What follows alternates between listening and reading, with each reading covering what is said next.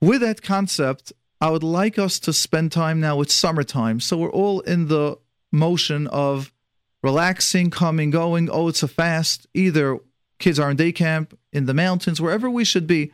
The concept of just feeling, being part of a whole is very important. Something that I'd like us to just spend a moment or two to focus on. I find those that can't think about the negative, those that can't feel the sadness of a negative, can't either feel the joy.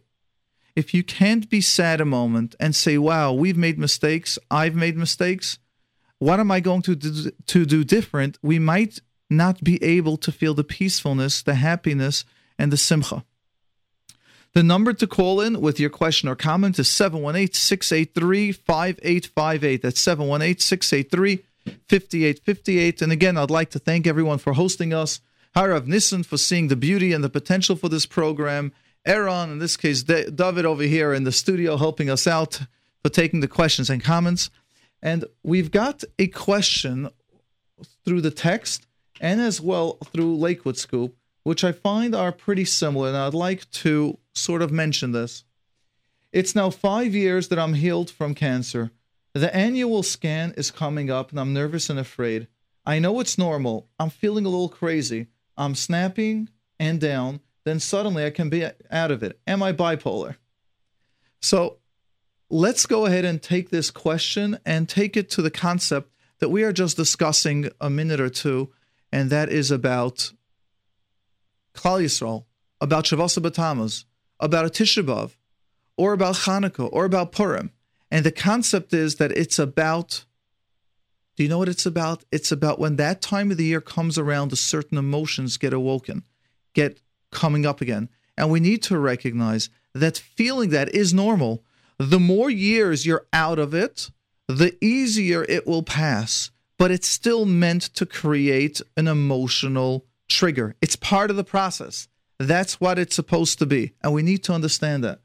So understand that I was just speaking to someone that told me that their parents, they remember a month before the yahrzeit, the parent would get very stressed, very angry, would be very tough. On the other hand, I've had someone else that said that they don't have that at all. Now, if someone is going through scans, as you're saying over here again, for cancer, it's a big emotional trigger. Understand that's normal. It's supposed to be that way. But with the years, it's going to get easier, and with Siyata Deshmaya, it will get calmer. But understand it's normal and definitely not called bipolar. It's called trauma. It's called being brought up those emotions. And that's similar to what we're having. We got a text that that came in, and it came in all the way from Canada. And hi, Dr. Weinberger. Sorry, not a doctor yet, but uh, so far just a social worker. Thank you so much for your program. I'm wondering if you can help me. I'm in my older 20s and I'm Baruch Hashem, an all around good girl, but still waiting for my Bashert. Recently, I had a niece who got married, and this caused me a lot of pain, frustration, and also jealousy. The pain is not getting any easier. By the mention of her name, I kind of freeze and hope someone will change the subject fast. I hardly speak to her or her mother. They never call me or show interest in my Shidduch Parsha. This causes me unbearable pain. I cry a lot about it. I feel that after all, after all this, they should at least call and show interest in the Shidduch for me. When I think about this, I feel like I'm going to plots. It, I'm just so upset. Is this a normal reaction? What should I do about it? And how do I get rid of this jealousy? How do I control my frustration? Please help. So, this is one of the emotions that are coming up that's difficult and painful. And what I'd like you to recognize and to understand about shidduchim process, and especially about jealousy, and this is an interesting point because it's very different of what people like hearing, very different of what people are thinking. And the thought goes as follows. The thought goes that if we are triggered by someone else, if we can now not look at that person as a person and look at that person as someone that is mirroring our issue, someone that's bringing up our pain, someone that is just looking means reflecting. Imagine like a camera a projector and that person is showing our feelings. So let's understand that and take that for an example. Let's assume i have a self-esteem issue and then i have someone my chavruso someone that's sitting next to me and tells me ah you don't know what you're talking about because i have an issue now their words are going to affect me their words are going to pull me down. Is it their words that's doing it? No. It's the weakness within myself that is happening. So now, if you are in your 20s, your older 20s, and you're not married yet, there might be a lot of perceptions within yourself going on saying, What's wrong with me? Is there something is there something wrong with me? There might be people's comments that they're shooting that's starting to affect you in whichever way. And you're starting to believe that. Unfortunately, when we, when we do something for years and we're not successful, the world doesn't say it's just not Bashert or Bunishlam said not yet. The world has a way, or we have a way of going into that belief system something's wrong with me. I'm not doing something right. Couple that if we have an issue in our past and we need things right away, we're either in the perfectionist, we're either in the codependence, we're either in the afraid of being alone, whatever it should be, the issue, but we need everything right away. Otherwise, we feel lost. And now, years we're dating in the older 20s. Do you know what it is? Someone trying a business for 10 years. Let's assume you started dating at 18, 19, 20. And now let's make the assumption you're 28, you're eight years in the business and you can't close the deal. Do you know what the feelings feel like? And you've rejected others. Sometimes others have rejected you. And then it's a feeling many times what happens with the shidduch process is you feel there's someone that might be right for you and then the other person says no. Can we imagine a business, a field where you're getting rejected year after year after year? Of course, you're going to feel jealous, hurt when others are successful in that business. Then what happens is we start blaming others. You should have been understanding us. You should be helping us. You should be helping us get married. But the point that we need to focus on is instead of blaming your sister in law and your niece, the focus always got to go to us. Now, it's much easier said than done. So I'm not talking as someone that is an expert in this. I'm talking about someone that's working on this. But this is a lifetime of work, not just a day. Oh, you got it once and you mastered it. No, it's about constant working on something doesn't go our way. It's the easiest to blame. There'll always be those to blame. What we want to focus on is how we are going to build the strength within us, ourselves. What can we do? Will you be going to more weddings? Will you be going over to places where people will see you? Will you be calling up Shadchanim? Will you be speaking just to Rabbanim, just saying hi, or some Rebbitzins, I'm over here. Do you know who I am? Will you try coming into the places where there are more potential for the shidduch to happen? What are you going to do? When you can take the power within yourself, that's when we start getting out of the blame. That's when we get that's when we get out of the stuck position. Because remember, many times we're in the matzav where the Rabbi Shalom does not give us the power to change. People are sometimes not well. People sometimes are without a business. People sometimes have kids that aren't healthy or that aren't doing well. What we do have the power is what is in our power? What can we do? What can I do this moment? And that's something that we do have. And with Siyata Dishmaya, you should be able to find your shidduch, Bekarv. We got a couple of callers lining up. Thank you for holding. The number to call in is 718 683 5858. 718 683 5858. We're going to Bela on line one. You're on the air with Mordechai. Hi. Yes, you're on. Um, first of all, I I have some feedback from many weeks ago. I wanted to call in, but something was wrong with the phone line, and I couldn't I couldn't be on your show for quite a few weeks. So I'm glad to be back. Um, I also have two questions, but I know that you try to delegate your time with everyone, so I guess I'll just talk as fast as I can and stop me whenever you need to. Oh, that's going to sound a little hard. How about um, you focus? How about we start instead of history, anything? Just tell me your question. Okay. Um, two different questions. One is about my daughter. She's 17. Um, she's in camp she wrote to me a very cute letter that she's struggling with two friends. Um, one is she somehow can't be with them together. Like when she gets one, the other one goes away. And when she goes with the other one, the other one goes away. Um, and she's like feeling sorry for one and then sorry for the other one. And it's interesting that I noticed that this was a repeat. She had this a few years ago in school. Um, and she's aware of it, and we spoke about, you know, sticking up for herself and not worrying about other people's feelings and being healthy within herself so she attracts them in their way. And uh, we spoke about it a little. Um, she understood, but I'm just thinking let's, if you have a tip or. So, what's your question? Let's let's first My question, question is what I should tell her. Now. I, I, want you to clarify the question. I hear your question clearly. I want you to hear it clearly. What is your question? Um, my question is that if she feels she, she has some discomfort socially, which is mild, um, because she has good friends and she's well liked. Um, she phrased it in a way of saying that she cannot be with two friends together that are very different, and she's feeling insecure of what they're each thinking about her. Um, my question is how I can guide her. So you want all this al regel achas at like one foot? Um, I just I need you to hear the question. Your question is how can I now I can give you some tools and we can Mhm. start the guidance process. I just like clarifying the question and the tools that we'll do. We're not giving your daughter all the tools, all the skills. Also, you've mentioned 17 years old, which is Mhm. also a pretty adult age already. yeah, yeah. So I want you just to realize that it makes it harder. If you told me your daughter was seven years old, the tools are Mhm. simpler. I wouldn't be able to ask, right? Oh, you're right. But let's say you say they're nine years old. you know what? As you're talking, I think my question is why this is happening. Oh, it's very simple. And since my style is, I like when the clients come up with their answers. Why do you think it's happening? I think she's maybe insecure of what other people are thinking about her. Exactly. And now let's take how this insecurity can be played all over. Since she is insecure, she needs two opposite friends to be good with her at the same time. Is that Mhm. possible? Very. No, is it possible to have that? Is it possible to have two opposite natures, friends, be her best friend at the same time?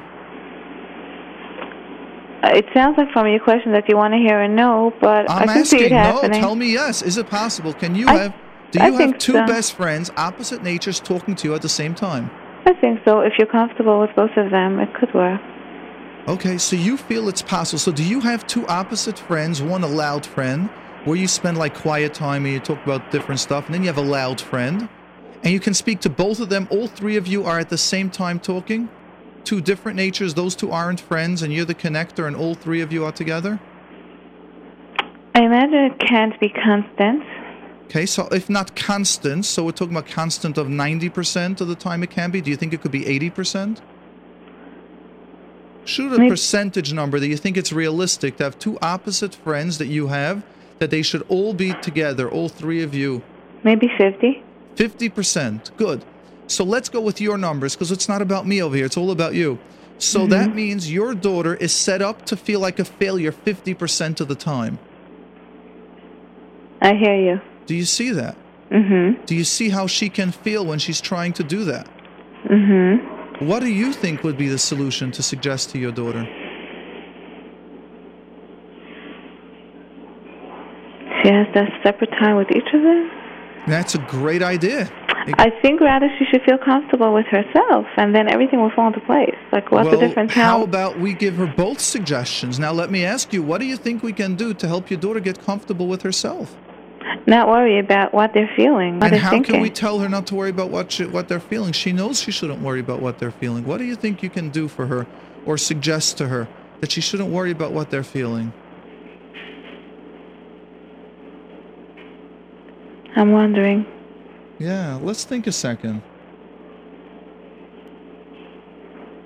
I don't know. I think it could take her years just to re, just to keep telling herself that she's okay.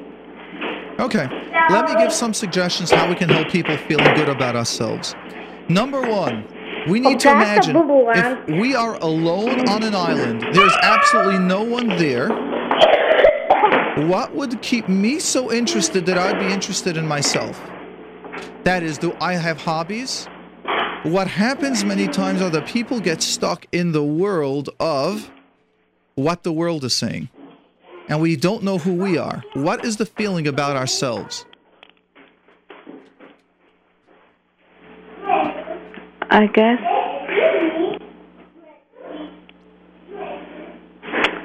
So let me give you several suggestions. Number one, you'd like to start talking to your daughter and asking, what are things that you like? What are things that make you happy? Question number one. Number two, I'm very, very pro for this idea, and that is give me 10 positives or 20 positives about yourself. You're smart, you have personality. That's number two. Number three, schedule time alone when no one is around. So this way you can be happy with yourself. And when uh-huh. you're comfortable with yourself, it's easy with it's easier. Number four, practice having someone and that you can practice with her. It's got to be role played where someone will say, Oh, I don't like you. Or if you don't do this, I won't be your friend. And actually say, Well, then, okay, well, right now I'm doing what I need to do. We need to actually practice with our kids role play how to be assertive, how to be an individual, how not to get caught up into people's worlds. Mhm. So these are several tips that I'd recommend how to start her process, as well as I believe that we need to work on this 50% time that she would feel that if she can have all three, all two friends together with her, which is in my term a lot codependence. Codependence means I am only happy when everyone around me is happy. And for her, sometimes the secret underlying issue of codependence is control. That means I need to control my friends to be around me. These two opposite friends must be friends together, or I am not happy. And that is a that is again an issue of self-esteem that we need to get ourselves how can we be happy if our friends aren't happy at all? So thank you Pessy for that. Um sorry Bela for that question. And we are now going to go to Pessy on on line on line 2 Pessy you're on there with Mordechai Yes, hi. Thank you so much. First of all, um, I want to thank you, and I think it's, you know, there's awareness of mental health in the Jewish communities where there's, you know, so much stigmatism for, you know, uh, mental health and. I would ask you, I don't know what is going on. Um, I would just put you on hold, Pessy, or is this something you can do with your phone that when you're talking, we're getting like clicks, like dials, like a, like a. Is uh, that it? it's okay. Yeah, it was just the buttons. We're hearing, we're hearing the dial being pressed. I'm not pressing any buttons. Well, okay, so go ahead. Okay. Now we hear you much clearer also, by the thank way. you. Yeah, And second of all, I have a question. go ahead. So, okay, so it's about my nephew. Um, he's 10 years old. And for some, like, for already a few years, we've always seen patterns of, like, you know, he always finds stuff. Um, He always so, finds stuff. yeah, like um, I guess he gets them from places. Um, he, I don't want to use the word steals, but you know, he Things finds stuff without permission. So, I mean, I guess also like, especially from our house, I guess he feels like it, you know, it's his family, whatever. So he doesn't feel so bad. And um, how can we? How can I help him? And how can I understand it also? Well, let's start with the awareness, with the understanding, and let's understand. Let's then go to some Oh. To some applications. I'll tell you what. Also, like, like I, I feel, I feel bad even asking him, like, that he shouldn't think that I'm, you know, like, and I'll say, well, why do you think it's me? But I know it's him. You know what I mean? Like, How do you know How it's do I even ask him? How do you know it's like him? my sister, my sister was here. Um, iPod Wait, hello. There we go again. Just so you to be aware, we've had to dial again twice. It's it's I don't know. It's not me. I mean, okay. I'm not pressing anything. and we don't have a phone over here to. Yeah, we don't have any phone buttons over here to press. Okay, let's let's leave it like that. Let's just go ahead and then just take the question and we will address it. Okay. So Okay. All right. So what the question is as follows: Stealing does it exist by children? And the answer is, of course, it exists. What do we do about it? And let's understand why it happens. What happens is if we look at children, three year olds, two year olds, everything is mine. They want something, mine, and they grab it. It is theirs, it's not theirs, we grab. As we get older, we start learning yours and mine. This isn't mine, this is yours. And then this is mine, this is not yours, you can't take it.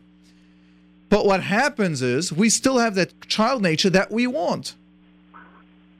So here is where chinuch comes in, where we teach children. So it's appropriate age for kids four, five, six, even seven to take things sometimes from a friend, from a sibling, from parents, from a school, and to steal. And I don't call it stealing because it's part of the chinuch growth process. And that means that we're teaching them yours, mine, we're teaching the boundary. Now, since children are still children, when they have a huge need, they have a huge want, their logic flies out the window, and now their need, their behavior kicks in, their natural instincts, and they take it. Now, when we catch them, if they're going to say, Yes, I took it, many times parents yell and scream, and they're not using it as a chinuch opportunity. Then the kid says, If I tell you, Yes, I took it, I'm going to get yelled. I'm going to get in bigger pain or punished than I've done till now. So, what we do is now we want to survive and we get older, so we learn to lie. That is why we lie. People only lie when they are afraid. People only lie when they are too weak to tell the truth. This is a normal process. So now, when your brother, sibling, nephew, whoever this should be, child is stealing at 10 years old, what it is telling us is that this kid has a deficiency, means they have a need and they don't feel their need is being met. Children from a healthy background, or when we do the chinuch information, what we're able to do is we're able to educate them. How do you feel if someone takes something away from you? Why did you have a need to take it? Let's practice asking. Let's practice earning it. You can do better at marks. You can ask for things, but learn to ask. And part of the chinuch education process is also teaching a kid no. You can do everything right, and we still might not get it all the time. But it has to be a balance, not where we said, "Oh, Mordechai Weinberger just said you could say no, so never give it to a kid." No, if we tell a kid consistently no, kids will persevere. The brain will persevere, and unfortunately, kids will then go around to stealing. What we need to do is we need to learn the healthy balance of speaking to this kid. Why are you taking things? What are things that you want that you don't have? Why do you feel if you'd ask us for something, it's not happening? That's where the communication comes in. So I would ask you now, what's going on with your family? Has anyone ever discussed that with him? Hold on, don't answer that. And to the next step, when you said is if you're going to confront him and ask him, did you steal or did you take it? You're afraid of hurting him or he'll deny it. As a sister, it might not be your job. This is a job for your parents where it's a chinuch time. You sit down, you go for a walk, you discuss the concept. You discuss when someone loses something. You discuss how do they feel if they lose anything. You discuss do you ever take anything? You discuss other things that you want. You don't just go right into it. You stole, give it back. You ever steal again, and then we'll punish you. I guarantee you, the kid is going to shut down. So I'll tell you what. I I live by his grandparents. I'm his aunt. Yeah. So uh, I I mean, I obviously never spoke. I mean, but like, I never told her, I never asked him or anything. But let's say this week, actually, I had an incident where my watch disappeared. It's a pretty expensive watch, and it's I always put it in one spot. And it wasn't there. So, I mean, I didn't straight away think, obviously, but I was looking for it everywhere. Couldn't find it. So I asked him if he saw it. Is that a wrong thing to do? to ask him if he saw it. I would do something else. Then, Why are you assuming because your thing is missing? Do you know he steals in other places? I know he does. Yeah, I know he does. Like, let's say my niece, my niece said once, she's okay. Let's she, stop. His, let's stop a second here. Well, told I, me once, she's like, hold on. She's like, my nephew, my brother yeah. is so my brother is so lucky. Always finds stuff. Like he finds okay, cameras Pessy. and he So finds, let's go ahead and understand what's going on over here. You have a nephew that has issues. That's got that he always finds stuff, as you call it. And for that reason, what we need to do is we need to be able to have the parents deal with it. This is something you need to send the parents if you'd like. You can have them listen to the segment of the program. You can hear it from the jrootradio.com. You can hear it on my phone line of 718 298 2011. But one thing we need to realize is that you, as an aunt, it's not you're not the first step where it should be dealt with. It should be going to other places. But can I ask you something? Um, uh, hold on. I, I really would okay, appreciate, so Pessy. We got a lot more people on the line, and I feel it's time to now go ahead and take some other callers. So thank you for that. Can we go to line three now? To Chaim on line three. Thank you for holding this long. Chaim, you're on the air with Mordechai. Hi, Mordechai. Um, first of all, I really love your show. Thank you. And yeah, I, got, I have a, a, a neighbor's question. Okay. okay. Um, my next door neighbor is they're very nice people and we're very close to them. The one problem is, and they're they're cloud people. They're always busy with other people, and they're always on the phone. And they have a one little boy. They have a little boy that um, is very wild, and he hurts. He hurts my kids, and he messes up their games. And we really feel that, you know, his parents are on the phone twenty four seven. That it would help if they were giving him some attention, but that's not really our business. However, um, our kids hate him, hate this little boy, and there's just a lot of fighting going on between the two of them. So my question is, what's our role as a neighbor? Do we have to? What do we tell our kids, or or should we speak to them? Like we don't know what to do. Just for an idea for my concepts, how old are you? How old is your kid that is fighting with his neighbor, or that's being triggered? My kid, the, the one that, that hates him the most, is six. Six. So, again, we're going to go back to the first concept that we even discussed at the beginning of this program, and that is about projection. What we want to be able to teach our children is as follows there are kids that are pain, there are adults that are pained. And we need to learn to respect everyone, means there is a place for everyone. We also need to learn to respect ourselves and not interact with those people unless it's now your chesed time. Because unfortunately, when we interact with people that are not healthy or with a lot of pain, it does rub off. And we need to recognize that. So, this is an opportunity now to teach your kid the first step in forever, the first step in his future. And what we start doing is we start identifying first how your son gets triggered or pained by what's happening. So, it might be this kid fights. We're playing a game, all of a sudden he runs in and he fights. Now you could start mm-hmm. teaching him healthy assertiveness. It means little kids would start fighting back. You're not playing, you're not there. And we could start teaching to say, we're not fighting back, we're just changing locations. We will not continue, we'll wait for you to leave. You might be able to then teach this kid or your son to go over maybe with two other kids and tell this kid. And again, it's hard for a six year old to say, if you want to play, we play differently. You might want to be there and supervise several times. Have you or your wife be there to supervise and to tell the child, you know, this is how we're going to play. Let's play nicely. And if the kid gets wild, we stop the game. If you take a minute break of a game while a kid is acting wild, the person will stop or will leave. But the goal is that we need to make sure your kids and the other kids are healthy. Don't get into that cycle of violence, which is, oh, you're such an idiot because you're not, we're not playing now. Blah, blah, you have to hit all the time. If we let kids heighten and continue this kid game, the kid responses, it will just continue. And as we all know in our lives, there are those people that are very unhealthy, but to one person, they know, oh, you don't mess with this person. And I've once heard a saying from someone, the person goes as follows. The person sort of said, Meshiga is when you take your head and you bang your head in your wall, in the wall. It's not when you take Yenim's head and bang it in the wall. Which means these kids do know boundary. If there is no one supervising it, then there's more room for their unhealthiness to educate other kids in the unhealthiness. So what we want to do is you want to start having an adult around you want to start having that process over there. You want to start educating your kid about how will you stay calm? What can you do and have a contingency backup plan when this kid messes the game? You also might want to speak to this kid maybe with your son ahead of time saying, "Hey, how can we play?" Again, when you're supervising it, when he comes in, you'll tell everyone, "This is the speech we're giving everyone." We have to play nicely. You have to wait your turn. If you don't, we stop the game for a minute till everything is put into place.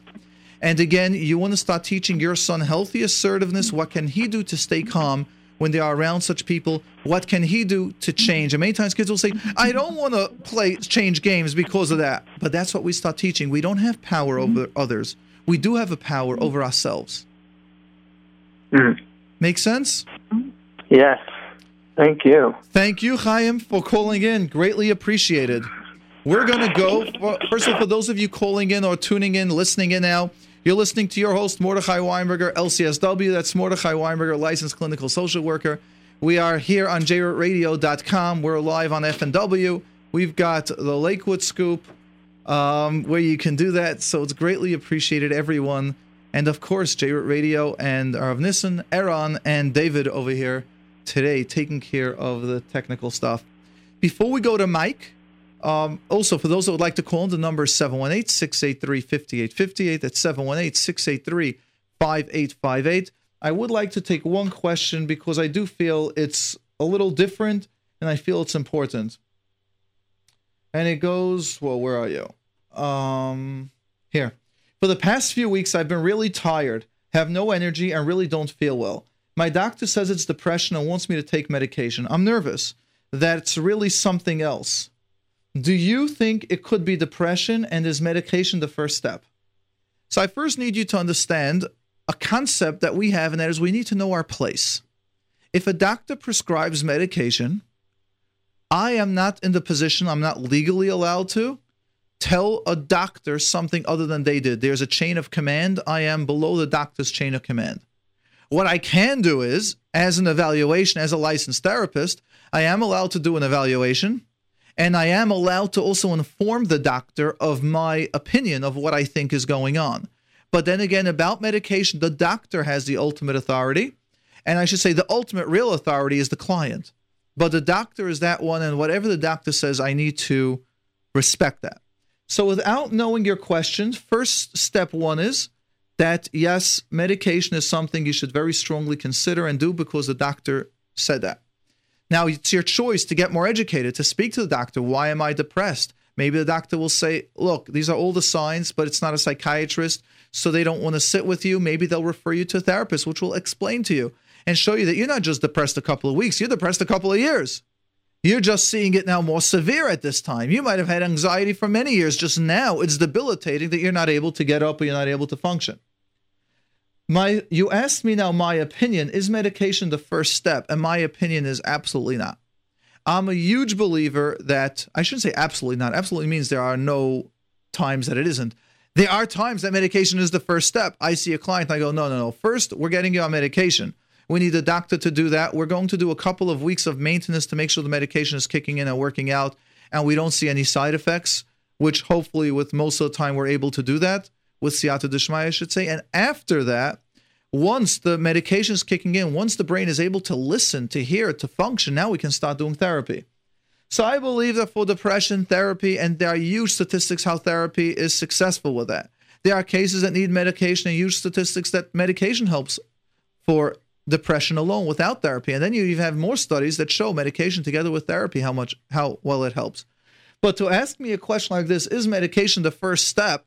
It might just be very well needed the first step in your case. Since I haven't seen you, and since the, your doctor has, I tend to trust and to listen to doctors.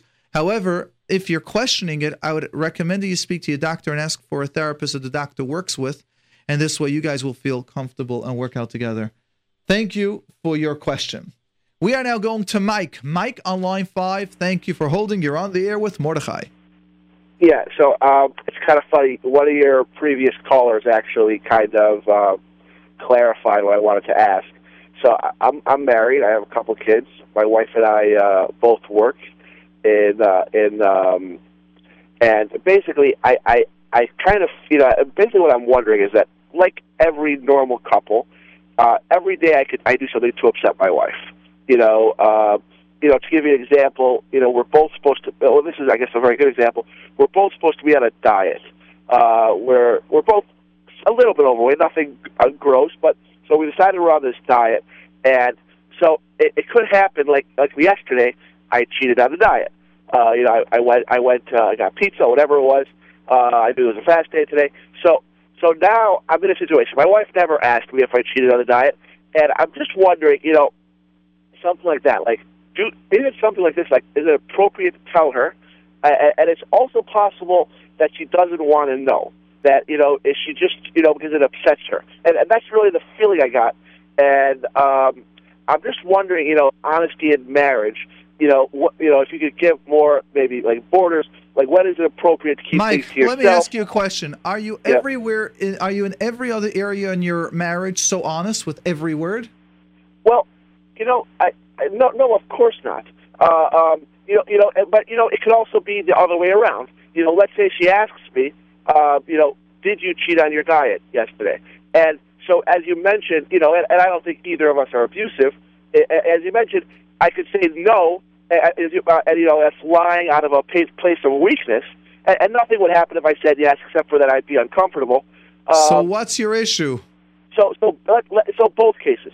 Sh- should I have volunteered that information? And, and let's say she asks me, Mike, I'm going to ask you a question, and don't take this personal in any way. Okay. Um, have you ever heard of the word OCD? Yes, of course. What is that? Uh, uh, obsessive compulsive disorder. Right. What? How does that work? I, I don't know. All right. Basically, what happens is with that. Now, I'm not diagnosing you with that. I'm just giving an awareness about because we're all somewhere on a certain spectrum, on a certain spectrum of something. And Okay. basically, there's normal interactions where people say yes, people say no, people have like those little white lies, and we got to work on ourselves not to do that. But that's Okay. part of the process, and we got to be comfortable having that. We also got to be comfortable owning up to it to me you're asking something which is um pretty pretty normal for a person to either tell the wife or not to tell the wife and move on why is this a question Uh huh. do you Okay. find in other places you're trying to be exact you're trying to make it work Um, you know, I, I, I, I, um, I, I don't know. You know what? I, I, I wasn't. I don't think I was like necessarily um, big, big obsessive about this question. And, and, and um, I actually, you know, there are some places where I do try to be very exacting. yeah Uh, like, uh, it, it, uh, yes, yes, I, I would. say- I would say that.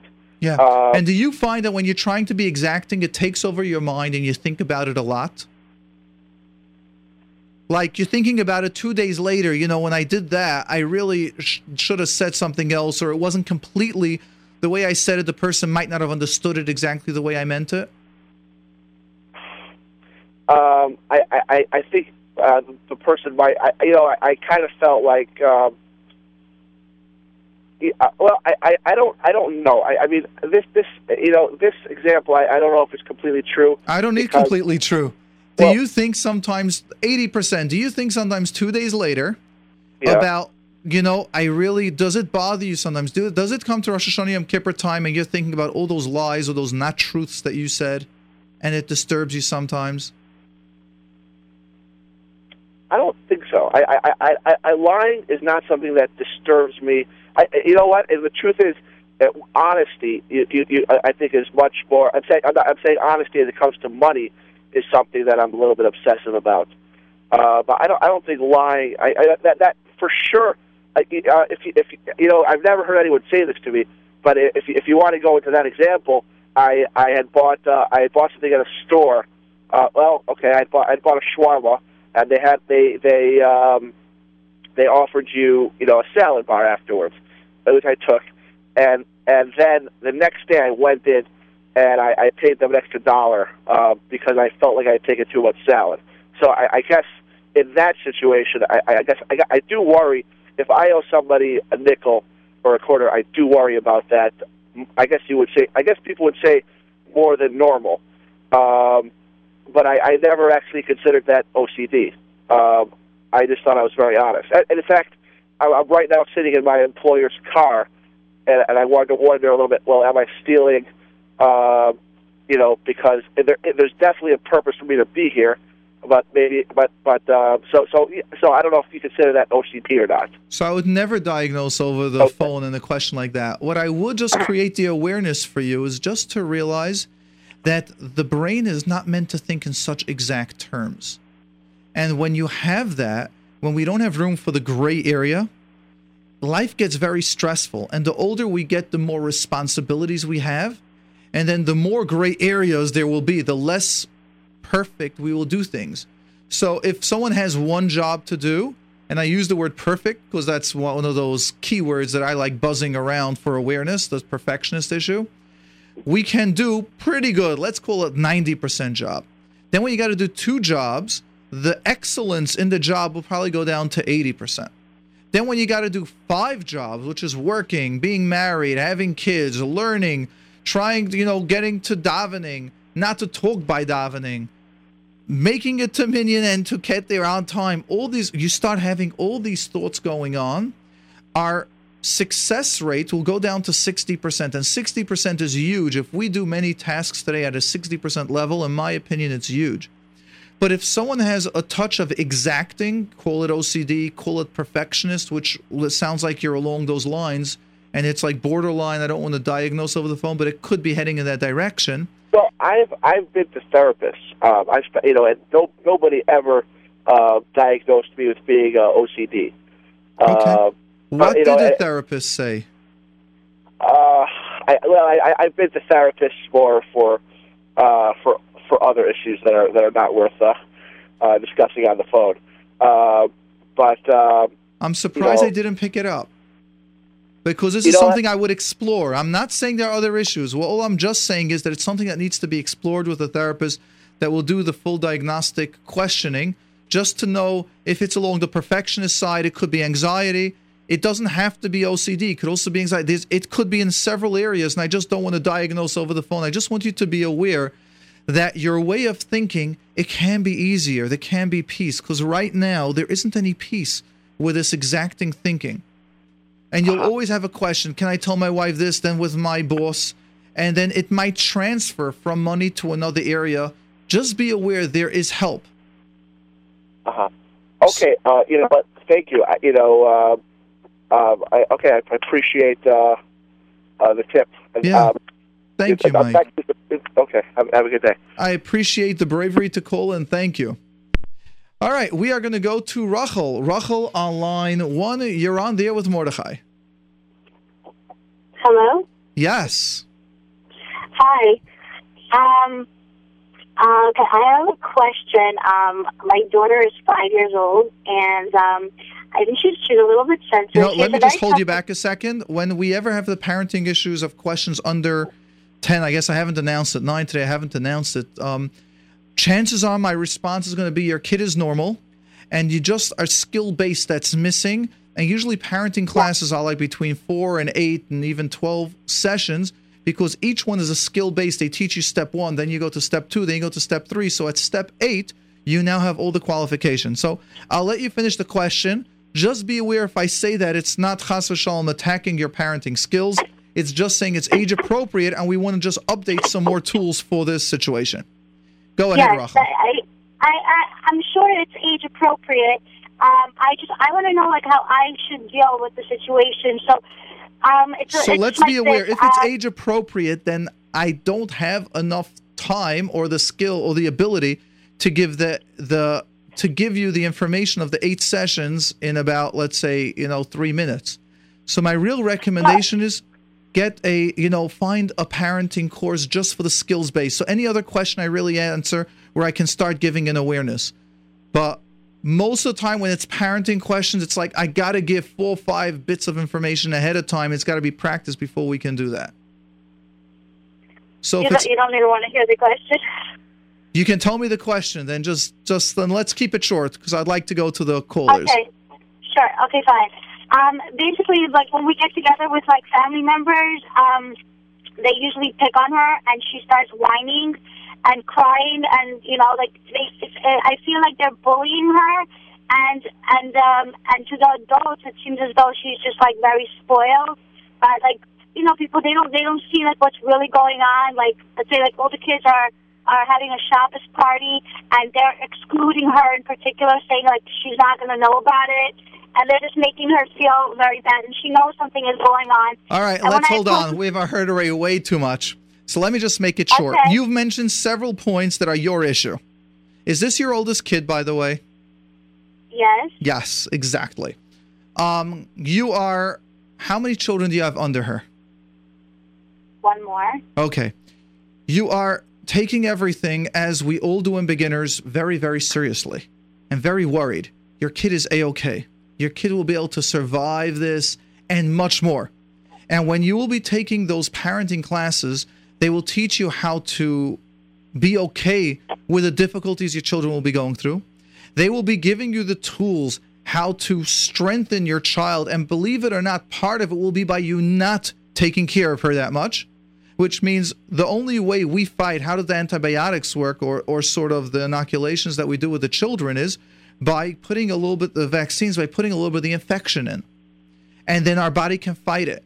Part what you're going to be learning during the parenting classes is it's healthy what your daughter is going through. She needs that to survive in life.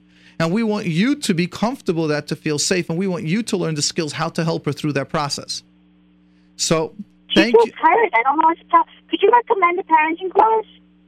I don't do that as of now. Meretz Hashem, my goal for August is to put together again my parenting course, and then we'll be able to offer it because people are asking a lot about that.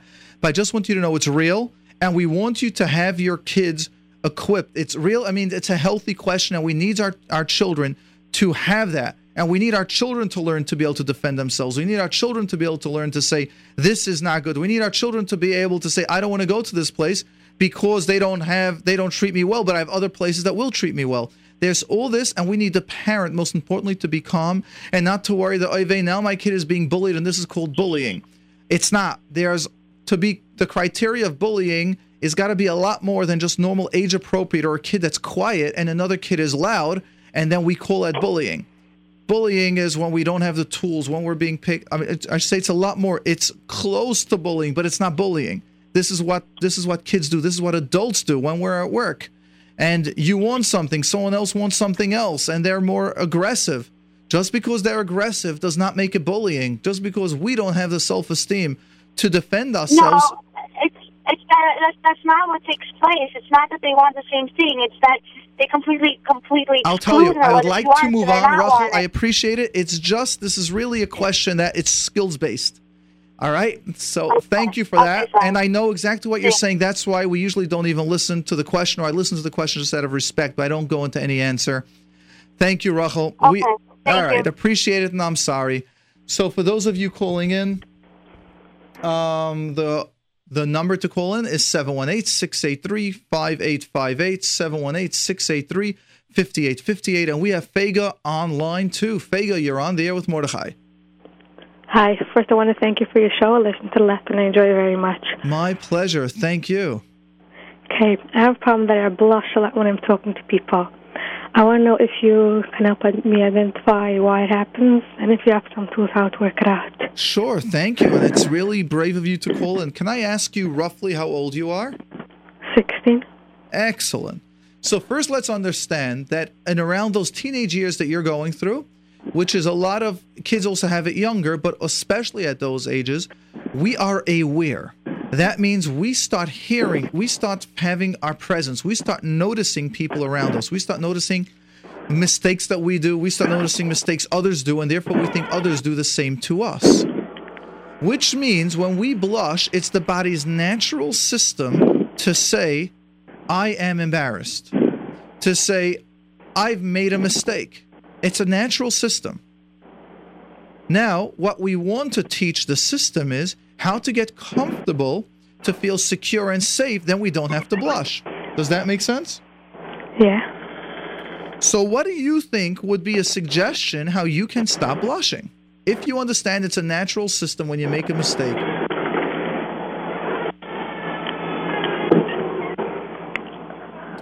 Usually, it's by doing it over and over and over.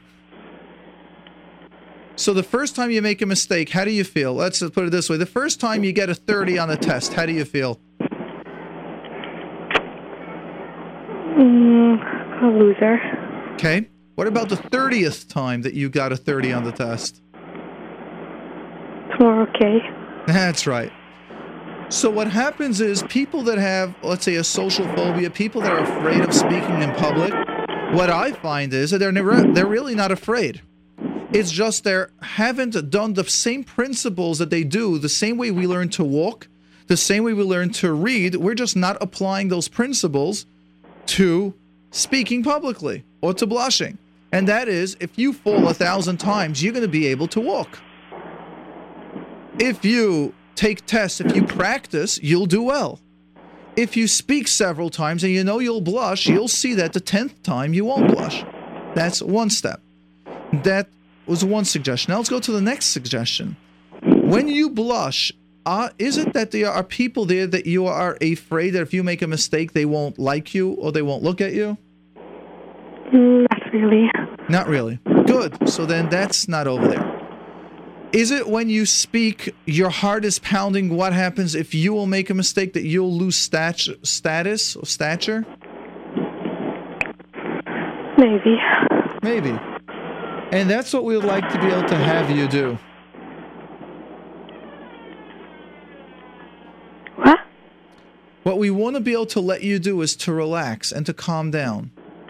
We want to let you be comfortable with making mistakes and knowing that people will like you and people will respect you anyhow.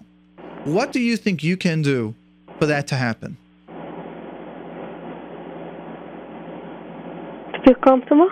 What will help you feel comfortable that you can make mistakes and you will still have status by other people? You're, it's okay to make mistakes. What will teach you that it's safe to make mistakes? Mm, I don't know.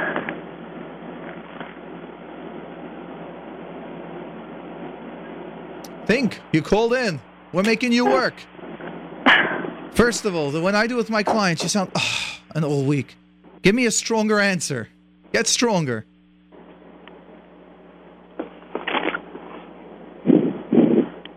All right, Fega. Thank you for calling in. I appreciate the bravery. And basically, what I would say we got to work on a little bit more is over here self-esteem to be comfortable making mistakes for people to, for people to have issues, for not being perfect, for not being okay, and knowing that we like ourselves. Once we like ourselves, and it's so much easier. The number to call in with your question or comment is 718 683 5858. That's 718 683 5858. And we're looking to take some callers. We've got some openings now for callers, and we're going to take some texts as messages as well. So the number, um, let's go ahead and take a question from the Lakewood Scoop. The question from the Lakewood Scoop is as follows Vitamins versus medication says, Why are therapists so focused on the past? Why do they recommend medication over vitamins? Don't they see the need for healing the core and feelings? Why talk, talk, talk? And I'm in therapy for four months and it's not moving too much. A similar question we have over here is I started therapy a few weeks ago. I had to talk a lot about my past and about my parents. When I got home, I felt like a hypocrite and also aware of every nitty gritty and every nitty gritty thing. What do you have to say about that? And that is that therapy by talking is actually meant to heal the core. We are meant to go into the past. We are meant to, to help you identify. It's not about us, it's about you identifying what is going on. Unfortunately, many times people come in in a denial, and we got to let the sessions unfold one session after another after another. And all of a sudden, the person says, Oh, now I realize this problem that I have. And they go, Why didn't we deal with it right away? And the answer is because we couldn't deal with it. It's not the therapist's job to tell you your problem, it's to help you recognize, identify, go one step at a time the way where you, where it's supposed to be. Um, one other thing that I'd like to mention over here is that you sort of asking about medication and vitamins.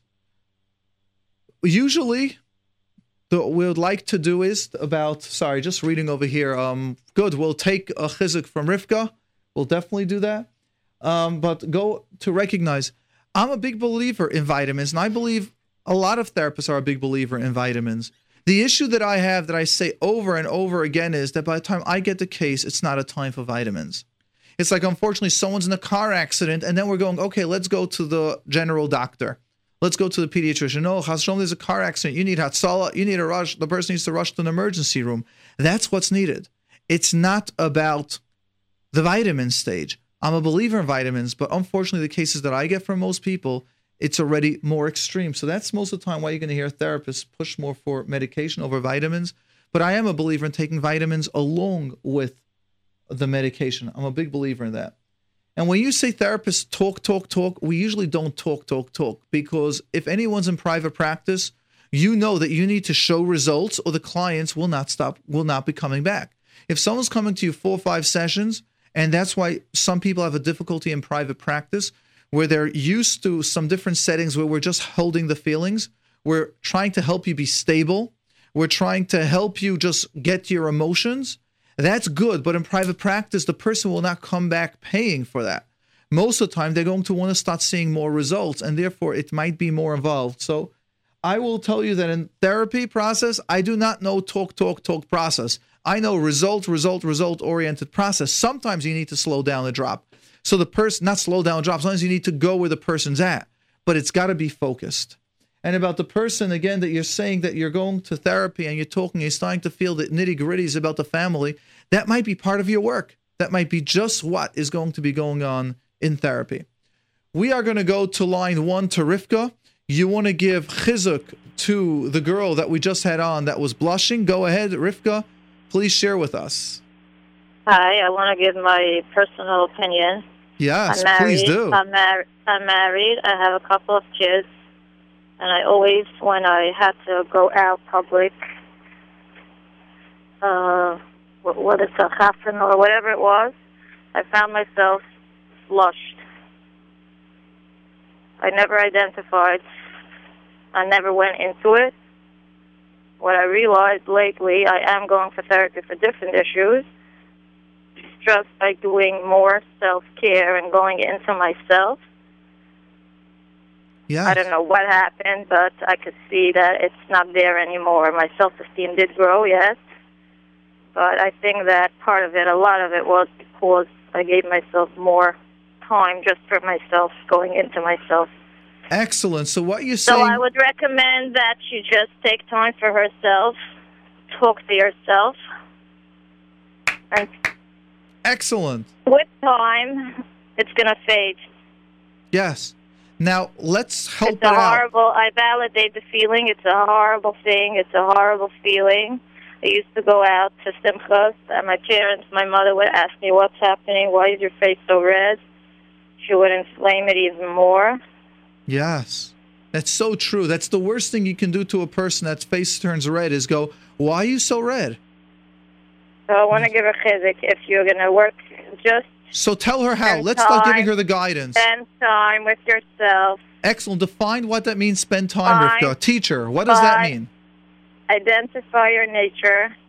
Okay. Find find the good things about yourself you do have. Excellent. So number one is identify your natures. We'll call, let's say on my program on the phone number 718-298-2011 in section one. For those of you that want it in English, it's number 48 and 49. And in the section four, which is in Yiddish, for those of you that would like, it's number 50, uh, 49 and 50, I think. So, okay, so now we'll identify your natures. Focus, Then focus on your positive natures. positive. So can you define your- what positives means? Just to give an example, that I'm smart, I'm intelligent, I can take care of the house, I have friends. What, what would you consider Every positives? per- every person has other different positives. Okay, so what would you say? Finding your own positives. What my positives, positives. are. How many positives would you recommend for her? How many to define? As much as she, she's able to. I know numbers. I'm not. Okay, uh, so we're not giving any limits to numbers. not Great. the numbers. It's not the numbers. It's It's, not the rather the numbers. amount of time. Okay, excellent. Just keep on doing it. Yes, and would you? and Mhm. it's it's with time. It's the, you're going to balance your negative natures and positive natures. That's what I found, Excellent. and I feel that's what helped me in my self-esteem. and self-esteem. And how would you recommend you build self-esteem? I love when people call in those that have either overcome an issue and giving chizuk to others. It's such a pleasure. So what's the question again? What can you do? How would you recommend for this person to build her self-esteem? So it's a very it's a long process. My recommendation, I would tell her to start just to spend time with herself. Okay, so the But first step is see do what's that. paining her, see what's positive about her. Just give yourself some time. Talk to yourself. Listen to your brain. It's a, it's a long process that I have, so I Excellent. feel that I can do it on air. Rivka, chazak v'amotz. I appreciate you calling in and the chizuk and the feedback. And for those to listen, those that are listening to know, it can be overcome. Here we have Rivka that has overcome it and done that, and through taking time, knowing yourself, and building like your self-esteem of having your strengths. Thank you, Yes, Rivka. definitely, definitely, she should start because when you do overcome it, it's, it's a fantastic, excellent feeling in within you. And if you can go around without it, then work on it. Excellent. Thank you for that feedback. I appreciate it. You're welcome. Excellent. We are going to go to line two to Eliyahu. Eliyahu, you're on the air with Mordechai. Hi, my, I called a few months ago about my, Oh, about my fear of being alone. I Uh, what- remember you, Eliyahu. I even remember you even imagined, right, at the, at Kriya Shema, Shishim Giborim Ish, right? Mhm. Is that you? So let's go ahead and let all the listeners listen to know what was your question. So first share it with us. So you called in, and you, what was your question? Now, um, I'm calling. I'm calling now because, um, oh, um, because so I have a brother. Uh, I don't want to say which one.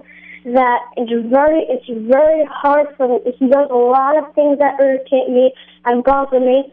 And sometimes I lash out at him, or I strike him, or I scream at him, and then, and then I'm the one who gets punished. And then I sometimes I also get punished. And I feel it's not fair. He's the one who starts up, and he's the one that's doing everything wrong. And I feel, and I feel that it's not fair. He, should, he only he should be the one that gets punished. I feel I'm not doing anything wrong. Excellent. That is a fantastic question, Elio. Your question is that you are you have a brother that annoys you, nags you, and then if you ever fight back with him or if you ever do something back to him for him to stop, you're the one that gets punished and it's not fair. Right? Yeah, I know because he over the past few days I learned how to tolerate him, but sometimes I mean even even with that I learned how to tolerate still still still still gets annoying even though I learned how to tolerate a little bit. Wow. Excellent. Now I remember last time when you asked your question, your mother was around. Is your mother also still around? She gives you permission to call in? Yes. yes. Excellent. Fantastic, Elio. It's really an honor. I gotta tell you, you're very Zeus. You're a cute boy, Chico. All right, so let's let's go ahead and help you out. Let's understand that this what is happening with your brother. We're gonna take it first to you, and then we're gonna take it to your parents. And what's happening is imagine you're going to have people, you're going to get older. As you're going to get older, there are going to be more and more people that are going to try to do things, either get you angry or take something. And if you're always going to hit back, what do you think is going to happen? no one's gonna like me, and they're gonna say, "Oh, he has a very bad temper," and and and and, and no, and I don't want to be a son. Why should I? Because I, even even if I do if I do something, if if I do anything, he's gonna get mad. But That's right. I'm I'm working on it. I'm working on it, and I think I'm getting How are you working better, on it? First, let's take it to you. What are you doing? To, huh? I still do the technique. I know. We'll do the technique. First, tell me how you're working on it. that I just think in my head. uh, I calm. I try to calm myself down. Like it's okay. My mother. Uh, I I just go. I tell my mother. Yeah. I, tell, I tell my mother, and then she does whatever she does something to him. I'll also give you another technique. One of the techniques that we need to learn is that we want to give everyone the permission to have sometimes a bad day or a bad hour. That means that even me, I might sound now very calm and very energized, but maybe three hours from now, when I'm going to fast, because I'm fasting now, I might all of a sudden get weak. And we want to let brothers, sisters, cousins have bad moments where they could be in a bad mood. Now imagine if he gets in a bad mood for whatever reason, he didn't eat well, he didn't do well on the test, he didn't sleep at night. Kids need sleep, and if they don't sleep well at night, they're very That's usually the problem. At, when he gets very tired, he does like whatever he wants. That's and right. He's like he's like That's right. and he That's and he right. makes uh, like empty threats and stuff like that. That's it. And when kids are tired, they turn kvetchy, especially teenagers. So when you're going to get older, those parents are dealing with difficult teen- teenagers. One of the most important things I tell the parents are make sure your kid gets sleep. And it's the hardest because teenagers always want to be up till three, four in the morning, and then they want to get up at like for Shacharis at seven o'clock, and that's when we want to start studying. But it doesn't work. But when we are sleep deprived, when we don't have enough sleep, we get very kvetchy. Now, imagine your brother is acting that way because he's tired, and now if you're going to hit him back or you're going to grab it back, what do you think will happen? Will it calm him down, or will it make a kvetchy person more kvetchy? Um, uh, sometimes it'll make him more kvetchy, or it'll make him bother me more. That's So right. I'm- In any, it, it doesn't. If if I hit him or scream at him, it's it's not going to help me. That's right. Nothing's going to. help. So how would you feel if you know that when your brother is gets into the kvetchy mode? I call it like because of the you know the Cinderella t- story, like when they hit twelve o'clock, turns into a pumpkin. I sometimes use that term, like now the person's a pumpkin. So if we can realize that now your brother is not your sweet little brother, he's a tired kvetchy kid. The first thing is if you could just let go. If you go away from him, he'll find someone else to kvetch and to fight with in two minutes. Because when they're pained, when they're tired, they need to cry and they need to make sure someone will help them cry. So if you don't do anything, let's say he grabs the pen out of your hand, you're doing homework, and you're doing it right now, and you just like freeze, you say nothing, you don't even respond, you don't even look at him. He'll try slapping you, and let's say you stand up and you go away.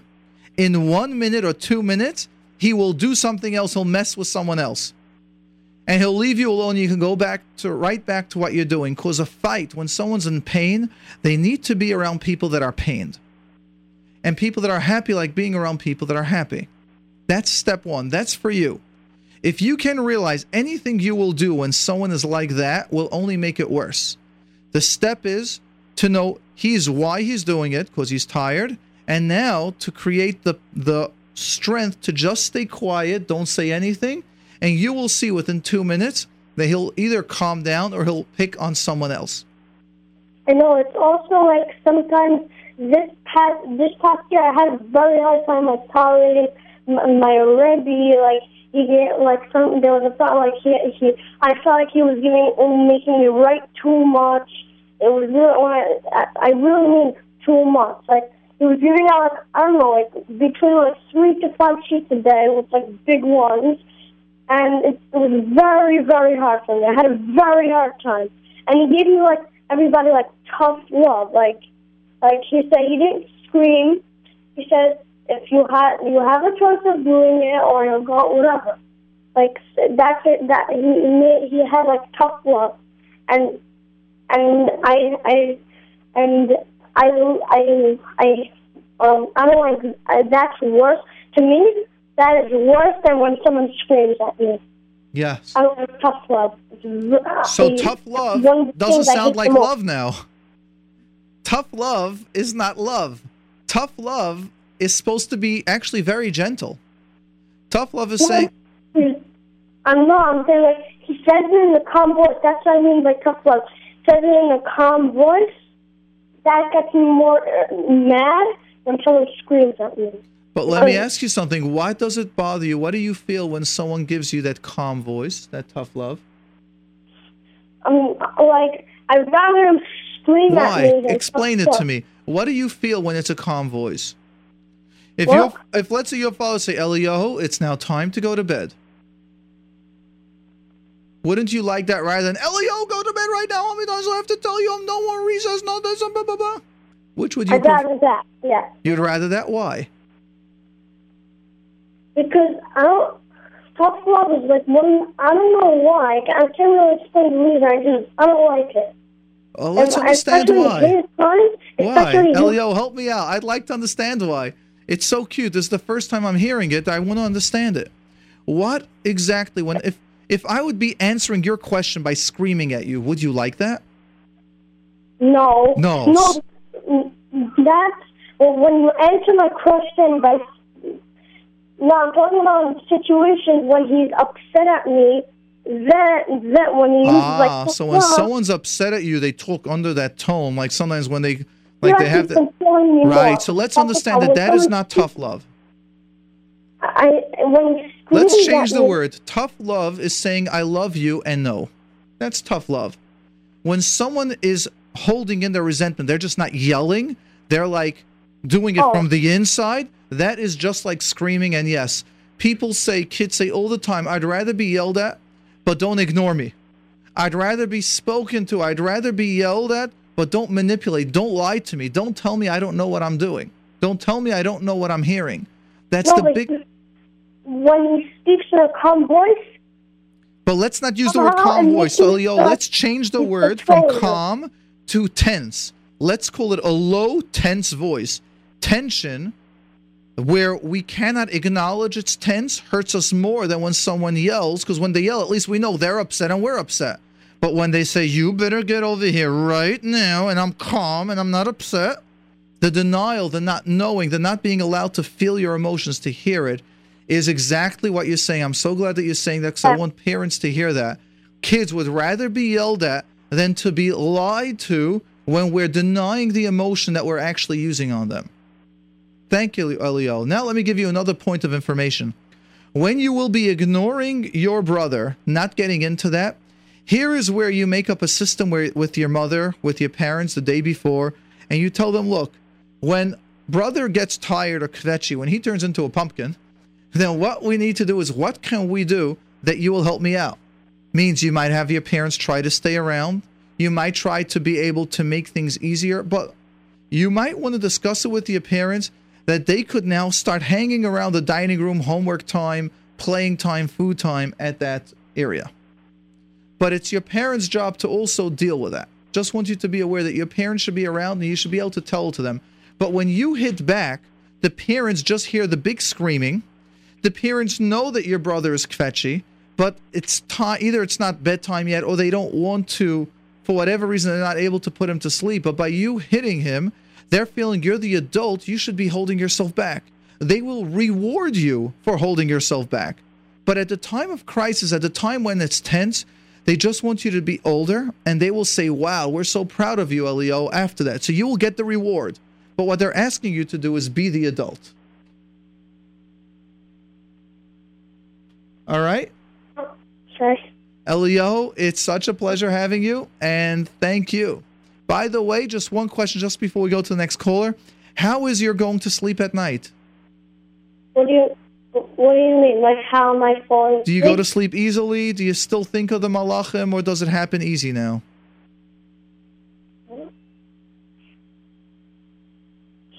I go no when I go to sleep at night. When I, I'm not it was Shabbos? sleep at night. I don't have a fear when I go to sleep at night. It was no. It was on Shabbos. What was it? Well, no, sometimes on on Shabbos, like sometimes I have to go upstairs to like do something, or Right. sometimes. Do you still have that, Elio, or it got better since we spoke that time? got got a little better? I got I I started to improve. I got I got pretty. You're adorable with how articulate you are, with how clear you are in each point. You're you're you're amazing, Elio. You're a special boy. Thank you so much. I really appreciate Yeah, it. Yeah, not many boys would be able to be so clear with your thoughts, and it's it's you're special. All right, Elio. Thank you for calling in, and Hatzlacha. Thank, thank you. My pleasure. Yes, we're going to go to Rachel from Lakewood. Rachel from Lakewood, you're on the air with Mordechai. Yeah, hi. Thank you so much for taking my call. Um, I'm actually the mother of the children who, who um, um, was referenced before. My husband called in asking about what to do with the neighbor who is really difficult and bullies my kids. So it really got me thinking because I mean he really was asking it for me. I was too nervous, but um, like this is amazing. We got a whole of- family over here. I like it. Thank you. Well, I'm trying to get to the bottom of this. So, um, the idea of like teaching my kids to tolerate others, um, you know, boundaries. Let's move our setting. That that's all really good. That's a great idea to solve it. But I know myself that like in the moment when he's coming and bullying, I get so triggered and I lose it and I can't even. My kids sense it. There you go. Um, they, yeah, they they they sense all that energy. there and, you go. and- you just hit it on the Yeah. nail. Now, how Right, are we so- going to be able to teach our children something if we don't master that? And the good news is we don't have to master everything. That's why the Ribbono Shel Olam put our children on the world that they've got to learn to master whatever we haven't finished teaching them. However, I'm so glad that you're bringing this up, especially for all our listeners, because I would say this is one of the most important Yesodis bits of information that we can do for our children. And that is when I get all these parenting questions, part of the reason why we're not taking it is because when we're taking those parenting questions, almost nine out of 10 callers that we had, each of them, the parent either suffered from anxiety, the parent was reliving their childhood through their kids. They were being triggered that they don't have tools how to deal with bullying or people pushing them around. Now they're seeing it with their children. And one of the big secrets, I guess I'll let out of the bag, is that a large part of the parenting courses are we teach you first how to do it to yourself. Once you can do it to yourself, once you have the tools that you were missing in your life, now you will be able to do it to your children, teach it to your children. So let's take exactly your point. When you see your kid being triggered, number one, you've already given away a lot about your past. So you've given away that you were bullied a lot. You're given away that you weren't protected many times. Now, I'm not saying mm-hmm. you don't have to say yes or no, because these are all my assumptions, you know, when I do that little reading without really knowing. So I've been wrong many times, right most of the time, but but let's just go into that. And what's happening is the greatest pain a parent can have is seeing their children go through that and be helpless. So the more connected we are to a person, the more we will relate to their pain. And since parents and children are so interconnected, we will now feel our children's pain. Children will feel their parents' pain. So many times do I need to work on married children, and part of the solution that their brain needs to say is, I need to see my parents shalom bayis. And Ribbono Shel Olam, they're married for 20 years already. But saying I need to see my parents have shalom bayis is integrated in children that the, there is a connection there. We need to help to separate that to a healthy level. So now my recommendation will be to you is what can you do to start learning emotional tolerance within your life when things don't go your way? And once you master it, so don't even try to teach it to your children until you have some level of mastery. You're never going to be done with it because I don't own no, I don't know anyone that owns their emotions completely and they don't get triggered. I think that's only reserved to great tzaddikim and gedolim that worked on it and got there. Now, I'm not saying that in a way that we shouldn't even strive to get there. We're meant to learn from our gedolim how to get there, but we need to start the process. If you would, what level would you rate yourself of your expertise of controlling your affect, your emotion when someone is pushing you or controlling you and you get triggered? From one to 10, 10 the most. I would say a six. I worked very hard on this. Excellent, but not how hard you're working, because we'll get there in a minute. How how strong are you mastered in that? I would give it a six. A I'm six. able to give it your give it your time, um, understand my emotion in the moment, see the other person, and see it's a child. I'm the adult. Okay, so if you've mastered it a six, to me a six is a huge number. Then you can give over that six to your children already. Yeah, okay. I So- um, That would be my question to you. How can you give over now this information, this six, to your children? What can you tell your children now? Well, the word that pops out to me is like the six out of ten is you don't have to be perfect and try. Well, Right? if I remember the question, the question was that another kid comes from a messed up background, so therefore this kid is full of pain, and whenever he plays the game, he's fighting, and there's a lot of strife coming on whenever this kid is involved. So, what's the suggestion now? What will you teach your son? What tool can you do that you've mastered a six? Because a six, in my opinion, is a high number. Okay. What? How Like will you you do it? Let's do it. Uh, we got right. the. Huh? Okay. What I do is like when like it happens between my own uh, families, I would, if I can't in a moment calm myself down and think logically, I need to walk away. Okay. So that's one. Excellent. So you will now teach your son and role play with him walking away. So this pained kid comes, and now he messes up the game, messes up whatever you're playing, messes up your Lego. And instead of fighting back doing that, one step is walk away. Yes. What is the next suggestion? Okay. So now this is the truth of the matter. The kid follows us and will even open our door. Um, it becomes a physical fight at that Yes. point. Now let's go ahead. Since we know that's what this kid does, what's the next step that we do? I don't know. I would take a big breath, call the mother. Um, Okay, even before that, one of the things that you do is I'm a big believer in ignoring. People, Oh. uh, a fire can only burn if there's oxygen. Yes, you need wood, but you also need the air. Pulling a kid away or this or that only puts fuel. If we go, please leave the house, as of now, we will completely ignore you until you come in or act or get permission to come in, and then you completely ignore him. He might try pinching, he might try hitting once, and then you will go into a room, even in your house. Again, like you said, the walking away, creating your space is important. Now, the next time this kid wants to play with your son, or or wants to interact, or you one of the steps is also start locking your door, creating the safety over there.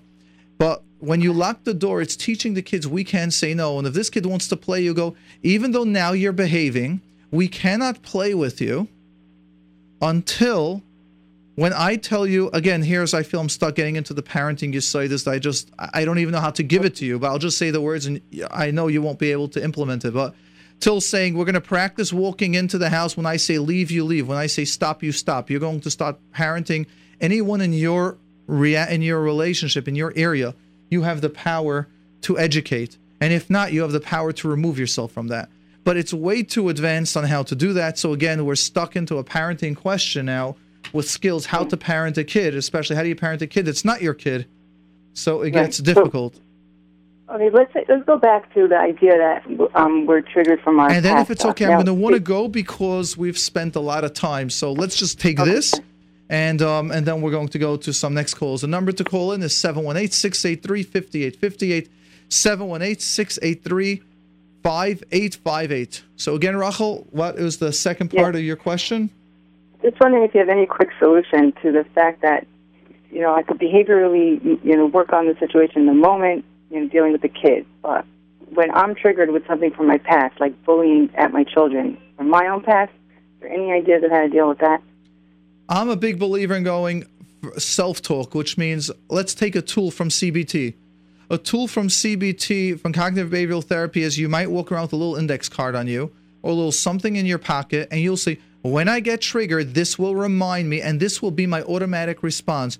When I start get triggered of my past, I will ground myself and put my adult self now back in charge. Breathing is one of the systems. When you're starting to get emotional, you're going, oh, oh, the emotions are now going above that six or four, five, six that's healthy. Now I got to stop. I got to, I got to change. I got to ground myself.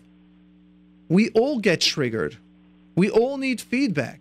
And the more times we get the feedback, if you can even set up with a friend of yours, if let's say if you're living in a development or you're living in an area where there's someone else or someone that you're close with, you can tell the person, if you see me triggered, please tell me. I have that with one or two people. I tell them if you see me doing something, please, you know, tell me about it, and then I'll read. I'll discuss that. I have now an associate that's working with me, and he put to my to my attention some information about that we're doing with clients. And instead of going, "How dare you tell me that?" It's I appreciate the feedback. Let's work on it. I might be wrong. I might not be. Let's let's let's think about that. So having someone Very- ground you as well is a very healthy step. Wow, thank you so much your extensive answer, giving me so much time. Excellent. Okay. Thank you, Rachel, for calling in. We're going to take Chayla. Chayla on line one. Okay. Hi. How old are you, Chayla? Ten. Ten. And is your mother or father around? Yeah. Excellent. So they're letting you call. Let me hear your question, Chayla. Um, I have a friend who has a low self-esteem, but like she always worries like about am I her friend and and I don't want to be her friend anymore and she's and it bothers me like sometimes you know because it's annoying right it's Of so. I get annoyed and she thinks I'm not her friend. And it's very hard. I don't know if I should be her friend. I mean, on one hand, like she she's like nice. I like her, but but it gets annoying when she does that to me. You know? Yeah. So let me ask you something, Chayla. Let's do something called role play. Role play means I will be the friend. Uh, or let's do this way. I'll be Chayla and you be the friend. Tell me what it's like. She goes, "Why are you playing with someone else? Oh, that means you don't want to be my friend anymore, right? Okay, I'll remember you." Okay, so first let's deal. There are two ways of dealing with. A, I'll be Chayla. So now, before we answer her, first I have to think. Now, Chayla, I need to know that when I'm going to get older, a lot of people are going to be doing that. That word is called manipulation. Manipulation means they make you feel bad for doing something that you're allowed to do. Which means, imagine I am drinking water because I'm thirsty, which I'm not doing today because it's a fast. But at least I'm a tati, I'm fasting. So, but someone else also has water, but they don't want me to drink, or they want me to do something else right now, and they tell you, you're drinking water, only babies drink water. Now, what they're doing is they're making me feel bad for something. Am I allowed to drink water? Yeah. Yeah. Now, let's do something even more. Let's say I think right now the sun is shining, and they think it's cloudy or it's dark outside. Am I allowed to think that the sun is shining? Yeah. Are they allowed to think that it's cloudy or that it's dark outside? Yeah. Right. Everyone's allowed to have their thoughts. What manipulators do, they don't let you have your thoughts. It's only their thoughts, and if you think differently than them, they make you feel bad. Yeah. Do you like s- also, Yeah. also like when like I have I I also want to be like have a friend who cares about me, but I only have to be a friend for her problems. That's right. So notice that when a girl makes us feel guilty, or anyone makes us feel guilty for something that is our right, the Ribbono Shel Olam puts you down on this world with your name to your parents for you to do something very special. Now imagine you can't do anything with ever asking this girl permission. Do you think you will ever be anything? Imagine she has a leash on you. What she wants to do, she wants to put a leash like a doggy, like a little bow wow. That's what this friend wants to do. She wants you to always be around her, to do whatever she wants, to speak, to play, whatever she wants. Does she want a friend or does she want a little pet puppy? She wants a puppy. That's Uh, right. Now, what we need to understand is there are so many people out there like this now, but they're very pained. But what we need to understand first, when you, this friend tells you that, to understand they're allowed to try any which way to get you. But you're allowed to just be calm yourself. You're allowed to say, I hear what you say, if you even want to say that, but now I'm going to do what I'm doing. Oh. So try it with me. So I'm now going to do that on you. Chayla, you have to come with me. You have to be around me because I don't have any friends. It's a big mitzvah. Um, I hear what you're saying, but um, I want to I want to do this now. You're such a meanie. I I also have to take care about myself, not not only about you. So you're so selfish. You by the way, I'm being very tough. No, I, she might not be that tough. You're so selfish. Um, it, it it's I can't only think about myself. I also have to think about. I can't only think about about you. I also have to think about myself. You did amazing, Chayla. And now I want to teach you a saying that I heard. It's a type of group, so I'm not going to tell you where. It's not important. But the word is as follows: No is a complete sentence, which means you don't always have to answer. So I'm going to try it again and just say I don't want to right now. That's it, with no reasons. Chayla, you must be my friend. N- I don't want to. Good. Or let's try something else. Or you could do it maybe more gentler. Right now, I'm doing something else. Just respond that. Okay. Um, Chayla, I have no one. You're talking to three friends, and I didn't speak to one person today yet. You gotta talk to me. Right now, um, I'm doing something else. But you have to. But um, you see, I'm doing something else. So Excellent. And just repeat. But right now, I need to do something else. But right now, I need to do something else. Okay? yeah. Now, let's think about the other girl a little. Now, when you have a girl that does that to you, what I'd recommend is if you can go over to the teacher and ask the teacher, um, or not ask, really tell the teacher, you know, there's this girl, we'll call her whatever her name is, we'll call her, um, we'll call her Mouse. A teacher, Mouse, doesn't have any friends, and she's really asking me, and she's really trying to be very tough on me. Um, maybe the teacher can help her with friends.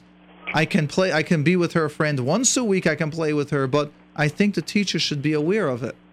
Yeah. Also, like she doesn't go to my school. She only comes for camp, and and so and we only see like by the school year we only see each other once a week on Shabbos and and but now I'm getting and like but now she comes to the same camp as me, and she's she's getting me annoyed, you know. That's right. So one of the things you can tell her is we'll call her again Mouse, just because I'm looking at the mouse from the computer, so that's where I thought of that. We can go Mouse, you know. I know sometimes Shabbos, Shabbos and we play, but in day camp, or we'll only be friends like once a week a little. So this way you tell her once a week, if you'd like, you can set a boundary. I'm a very big believer in doing chesed and helping people and helping a friend make friends. So first you can tell the counselors, you can tell the the the teachers or let's say in the morning, and you can also if you're comfortable set the boundary when you will be her friend. So if she comes over to you go, today is not Monday. Or today isn't two o'clock now is not two o'clock. At two o'clock we'll be friends for this period. There's a time to do chesed. I'm a very big believer in that. But you also learning how to say and to hold your own. You did unbelievable, Chayla. I don't know if I would have been able to do so well. In fact, I could tell you that's part of my weakness that I have sessions on myself where it really does affect me when I need to say no and these people are asking and please and what did I do wrong and why can't you and it it still affects me. You've done I would even say better than me. So it's a pleasure and a schos speaking to you, Chayla Hashem. You're going to go very, very, very far. Okay. And you're very brave. Appreciate it. Know how strong you are. Your parents should continue having lots of nachas from you. Thank you. You're very welcome. Okay, we are going to go to Sarah. Sarah on line two. Hello. Yes. Um, I'm calling from England. Oh, nice to get another international European. Thank you. Okay. Um, I have a question that I've been working uh, in a place for about five years now. I didn't get you clearly. Just say it again. You've been? Yeah, sorry. I've been working in a in a school for about five years now. Yes. and I feel like there's no room to go up, and also um, I'm just getting a bit fed up. Like some things I love about it, and there's also some things that I really feel like I'd like a change. Yes. And I've applied for another job, which is a different type of job, Yes. and there's like there are negative aspects to this job, and I don't. There are also some positives, but I obviously don't know how it's going to play out. You know, and I don't know even I don't even know if I'm going to be accepted yet. But I don't. I feel like it's not good to leave a stable job for the unknown. On the other hand, like the idea of going back to this job um, just makes me cringe. I just, I just don't want to go back, Excellent. and I'm just not sure what to do. So first, let me start with a bracha. May you, Mirtzeh Hashem, have 120 years of these unknowns. And let me tell you why. This unknown feeling that you have is what I call beginning sta- beginning stage. Anytime we do a beginner step stage step, we will feel the unknown. No one knows the future, and I mean no one knows the future, only Navi Hashem and few tzaddikim in this generation. And even they, in their issue, in their life, will be blind, because that otherwise, how would, you know, what would be their job? What would be their tafkid over here? So, mm-hmm. not knowing the future is one of the biggest avodas that we have to do on this world. And to be comfortable with the process means we're still growing. The day you stop learning something new is the day we really die, is the day that we get depressed, is the day our soul, our spirit, our happiness dies. Remember, as excited, as nervous as you are, there it's the concept of Lefum Tzaara Agra, based on the pain you will have success. Going through the beginning process of unknowns and being able to then grow from that is what we're looking for. And that doesn't mean you will be successful in this place. It might be that this place could be horrible, and then you will then apply to the next job, but you will grow. I know I'm just nervous about that because of course, so I, I don't want to go down a slippery slope of you know so not having a am job. I. Welcome to that. And the more times you do it, the more times you will be successful. So let me ask you: Do you drive a bike? No. Okay. Um, do you know how so to bake? Yeah. The first time you baked, how what was it like? I think I was about four years old, so Okay, I don't remember, nervous? but I enjoyed it. Okay, the first time now, have you ever been given now a recipe that you didn't know? to bake something? Yeah, I mean, I can tell you, I've I've, I've driven a car. I've learned to drive. Okay, like, at that's the beginning, just I as good. nervous. How did you feel the Yeah. first time? Yeah, I was nervous, but then it was fine. Good. And how did you feel the first time once you were feeling safe with a person standing next to you? Especially, I know in England, like you get for you guys to pass a road test, it's really hard. It's like months of work over there. You're taking like 30 lessons. In America, people do it even without. I should say New York, people even do it without lessons. You know, you take one, Mhm. two, three, four lessons. By you guys, it's a very, very serious lesson. But how did you feel the first time you drove after you felt comfortable with the person in? How did you feel the first time you're driving without anyone in the car? Well, to be honest, right at the beginning, I was so excited that I wasn't nervous. After a few months, I became nervous. Okay, but you Yeah. got there has to be some fear the first time you're doing it alone and no one there. Yeah, it was a very different experience. Of course, you could be excited, Yeah. but you can still be nervous. Any Mhm. step, any step in life that you will be taking that's the unknown that you haven't done 20 times, you will be nervous. And what I find is people in this world, we are so afraid. We get older and we stop the growth process of change only when we're forced to. And we literally see their excitement of life go down in proportion to the beginnings, to the new beginnings that we're willing to do. My opinion, at Mhm. least. Right. So it's healthy. And just continue doing new processes, Meretz Hashem, till 120. And the more times you do it, you want to create an anchor. You want to create a peg saying, look at this. I was nervous and I succeeded. I did another thing. I was nervous and I succeeded. And another thing. And I was nervous and I succeeded. And that's how you pull through. It's And- happened before. Yeah, it's definitely happened before that right. I've changed different things and it's and it's worked out. Yeah. Um, but I just feel like I shouldn't be changing so many things in my life. But Yeah. okay. Okay. Thank you, Sarah, Thank you for calling much. him all the way from England. Meretz Hashem till 120. Go through lots and lots of growths.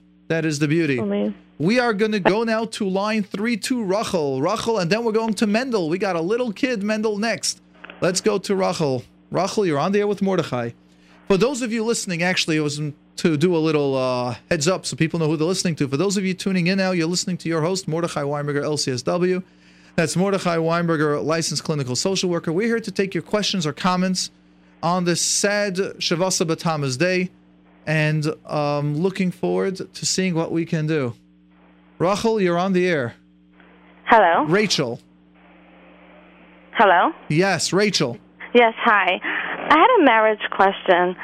Um, I wanted to know. Sometimes when couples argue, um, Sometimes. I find that well, lots of times. if we're married, we'll have a couple of those, but yeah.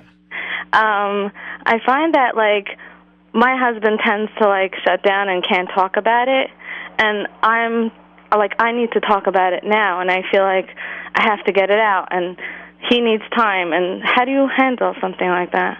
First, let's recognize welcome to the world of marriage. The Ribbono Shel Olam, in his infinite wisdom, searches the entire world. As we know, the Gemara says that most of the day he's busy Isaac in Zivugim, in Shidduchim. He searches the entire world for a verbal person and then for a quiet person, and 99% of the time put them together. And then he searches for an emotional person, and then he takes someone else that is so not emotionally expressive or not emotionally at all and puts them together. And welcome to the world. Thank now you. that we got that, and I can tell you nine and a half out of 10 marriages have that, yeah, it's healthy. And what I find is, in my humble opinion, that we need to learn from our spouses. When we marry, it's meant for us to grow, not for us to change them our way. It's for mm-hmm. them to change, learning from us what they need to learn, and us to change, learning from them what we need to learn. Notice the difference. It's mm-hmm. not us changing them and then changing us. It's me looking at my wife and saying, What lesson does she have that drives me nuts, but I need to learn to master that? And I can tell you a large part, tremendous part of where I am today is from the lessons that I've learned from my wife. Clearly, without a doubt. So let's understand. So I would ask you now if you are the verbal person you have to get out and your husband isn't, what Mhm. lesson do you need to learn to master? I guess to be patient. Yes. And do you find that as a single girl, you also had a little bit impatience? No, actually, I, f- I, f- I feel like I'm a very patient person. Very patient when you say everything you need to say. No, I, I can I can wait. It's not a problem for me. But sometimes I, I even feel like it's too long. Now, how long is by you too long? Um, I don't know, an hour, two hours. Now, how about two days? That no, that's Ah, way exactly. too Now, let me ask you as a girl, what happens if you had to wait a day for something or two days for something? How were you? Um, I guess I'm patient. Exactly. So when you say you're a patient person, it's all relative based on your perception of yourself. That's why the Ribbono Shel Olam has us being married to an outside person, which has an entirely different set of values. And to your husband, patience means a day. Let me sleep it over. Let me think about it. It might even be a week. So your husband might say, okay, you want to discuss this issue, what we're going to be doing Chol Hamoed, or what you are going to be doing on on Motzei Shabbos or Shabbos Nachamu. We have four weeks to go. Give me three days, four days to think about it, and then we can begin to discuss it. What if it's something that has to be handled like right away? And that is exactly possibly what maybe the Ribbono Shel Olam would like you to learn. That many times there aren't answers to the right now. In my therapy practice, I had to learn that the sad, sad way. There are many times people coming in with situations that they're asking me to heal. We've had one or two of those texts coming in over here that I'm thinking, wow, it's such a question, but that takes the Ribbono Shel Olam to answer that, not me Mm-hmm. not a basar v'dam. And maybe that's what you might need to learn that if a question needs to be answered now and there isn't an answer, or because you're part of a team and you're not able to, the answer is not now. I wonder how would your life be if you would learn to master that concept. Not now. It's hard. Oh, but how would your life, how would your life look if you would master that? I guess peaceful. Exactly. So the Ribbono Shel Olam marries us marries us off to our opposites specifically for us to learn from them, but not saying I will teach my husband and my husband will teach me. It's I need to look at my husband. What lesson do I need to master? My husband will look at me and say, What do I need to master? Or in my case, it's I need to look at my wife and say, What lessons do I need to master from her? Now, if my wife's listening, please do me a favor and think, What do I need to learn from my husband? I would so greatly appreciate that, but we're not going into that right now. All right, Rachel, does that answer your question? Yes, thank you. You're very welcome, and welcome to the world of marriage. Meretz Hashem, may you be zeichet to have 120 years. Well, let's make the assumption we're getting married after 20, so 100 years of growth, learning, and continuously. And by the way, just for you to realize, couples that do this, after 20, 30 years, people start saying, you know, they're so similar, they're so alike. I guarantee you they were never similar, or never alike, or the Ribbono Shel Olam did not put them together but they've learned to, to each other's styles. Each one has grown their way. That after 30, 40 years of understanding and being a balanced person, we get to that level. All right, Rachel? Thanks a lot. We are going to go to Mendel. Mendel on line five. Mendel, you're on the air with Mordechai. Okay. What a special treat. We haven't had kids calling in for months, and I love when we have a mix of adults and kids calling. Thank you for calling, Mendel. Mm, Welcome. It's probably because it's a taanis and kids are home early. Yeah. Okay. Um. So basically, I have um a counselor that Mendel, how old are you? Um nine. Nine. And your mommy and tati are around the phone that they let you call? Yeah. Excellent. Very good. Just want to make sure. I have a counselor, and um um and um and he he makes fun of um me and my cousin. He makes fun of you and your cousin. That's what your counselor does? Yeah, um, he has um in his bunk, um, and he said said to him that he has three mafias in his in his bunk, and I want to send he has a kid in his bunk that has. um, he has three kids in his bunk that that are mafias. That are mud Mafias. mafias. Oh, how are they a mafia?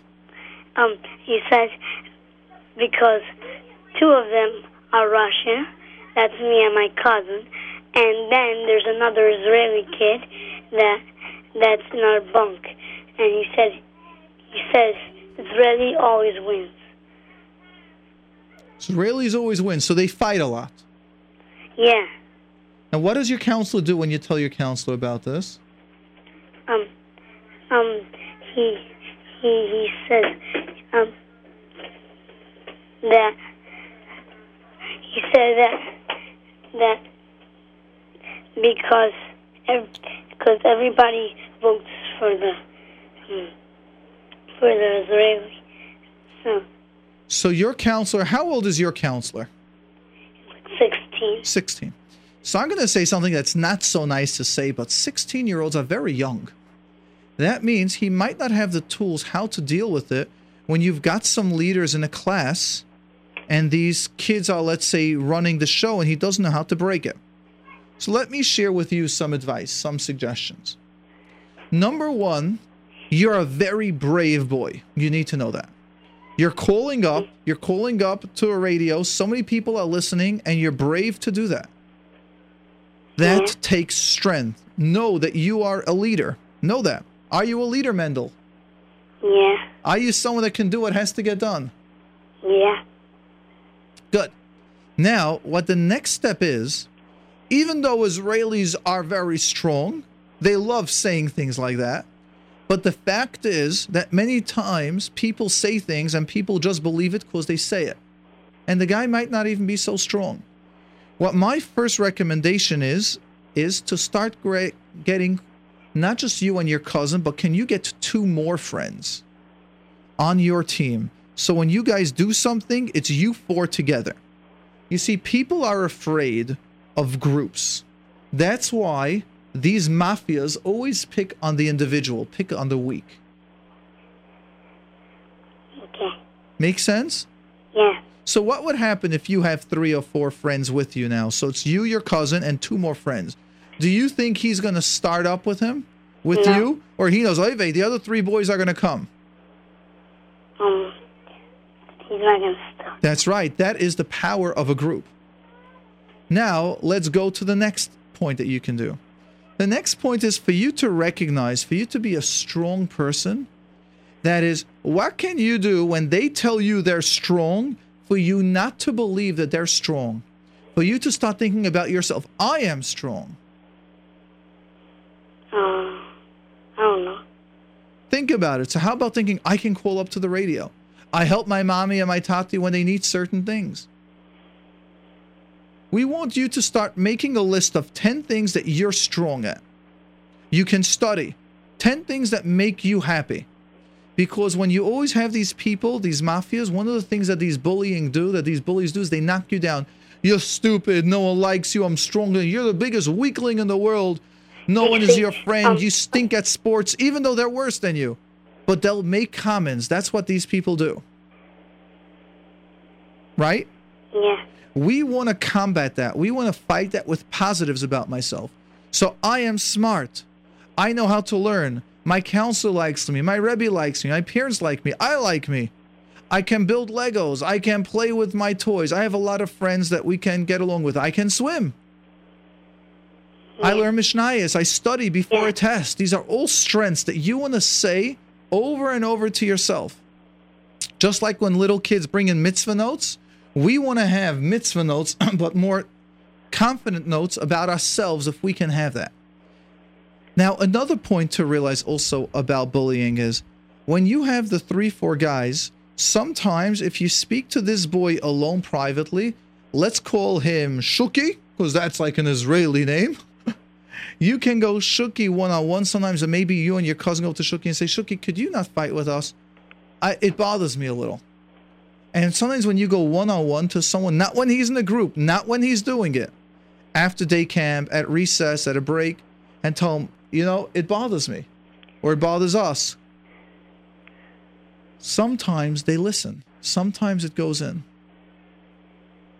think you can do that? Yeah, You think it might work? I think so. Excellent.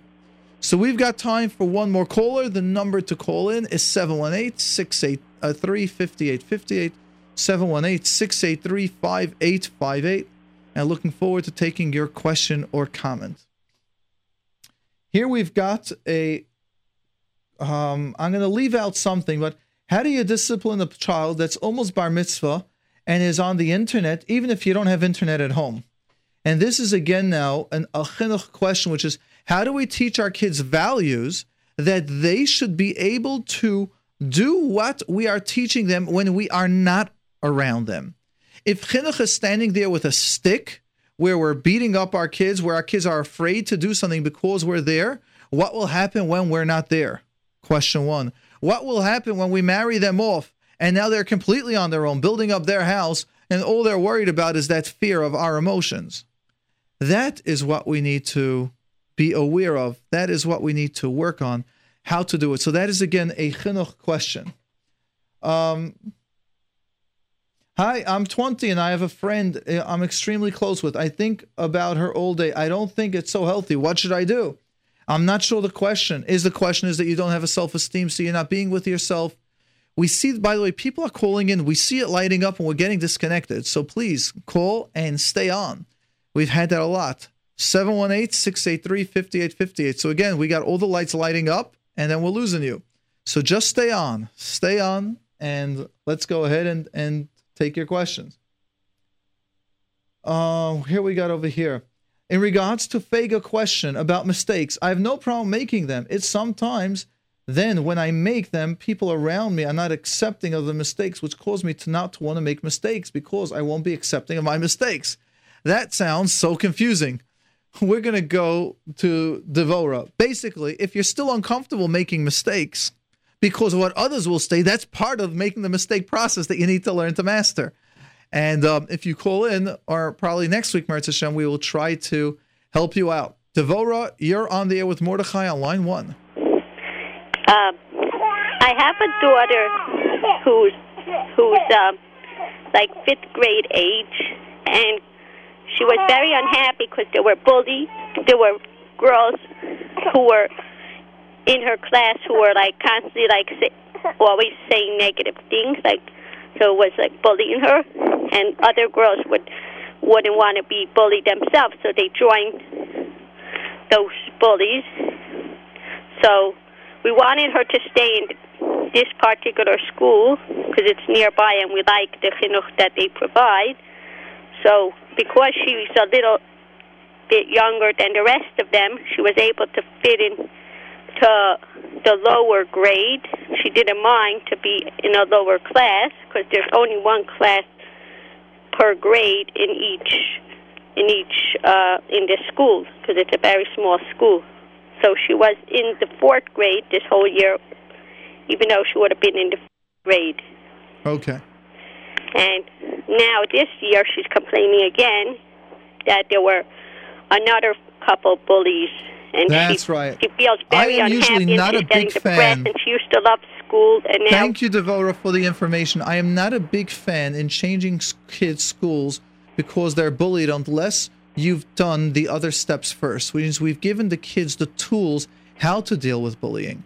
Because bullying, I want to change the word bullying that we call today, and that is someone that is assertive or a leadership nature, and there's a kid that is shy or quiet or keeps to themselves. Now, a leader nature will say things. A leader nature will sometimes even be tough. And what we need to learn is we need to learn how we don't get triggered by a leader nature. Let's not label kids bullying when they are leaders. That's very important. And what it sounds like is your daughter does not have the tools how to deal with kids that are assertive. Correct? she always answers back to them. well, uh, that's yelling back and hitting back. No, not hitting. She answers So back. I, like I am just own. doing it for the awareness of the listeners. L- talking back is not. It's one of the tools. It's not the tool. And she might need to know some different tools, how not to answer back. She might need to learn how to make other friends. There might be a lot more that's needed than just that one tool. So, what I would recommend is to do a book. I know sometimes in frum stores they have on how to deal with bullying. They have a book. I've seen that book around, and um, maybe just to find out if there's a social skills group or find out if there's someone in the school that she can speak to that will just help her out with that. Just give her the skills or the tools how to deal with that. I know I have a program on my phone line. I'm not sure exactly which number it is, but uh, a program on bullying which can help out some of those.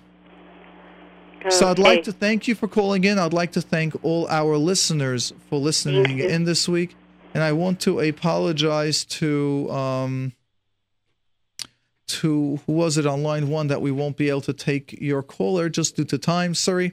So thank you. Please call in next week, Meretz Hashem, and we will take your question. For everyone, Meretz Hashem, may we be zeicha that still for this Tisha B'av we should be together with Mashiach Tzidkenu, and everything should work out for the best. Have an easy fast for those of you that are fasting, and looking forward to taking your question and comment next week with Siyata Deshmaya. We should all be safe and have Upsuras Taivas by next week.